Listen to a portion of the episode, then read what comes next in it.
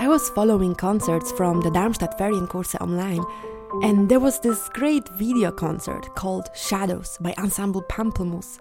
I was listening to it in the wee hours, resting comfortably on my bed. My eyes were closed and I was slowly dozing off.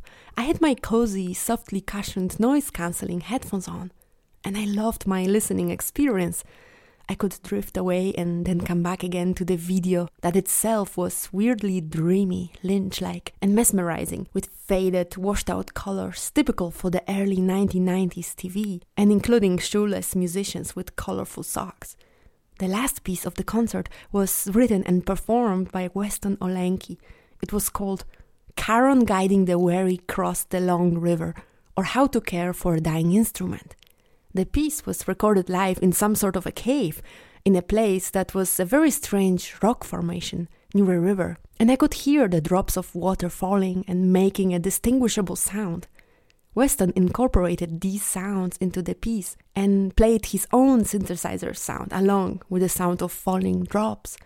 I must have fallen asleep when I heard the voice of my boyfriend coming into the bedroom saying, Why there is water everywhere? Still in my dream, I answered him that there is only water on the screen in the piece that I was watching right now, and that there was no water in the room really. Yes, there is, he said. I got up immediately and saw that our bed was surrounded by water. So, what happened was this our apartment was flooded. Until the morning, we were busy working hard, trying to dry it out and clean everything. We tried to save our furniture and equipment, moving everything to the corners where the water didn't reach. It turned out that one of the pipes got broken. Luckily, we were awake and able to prevent a much bigger disaster. None of our furniture, equipment, or instruments were damaged.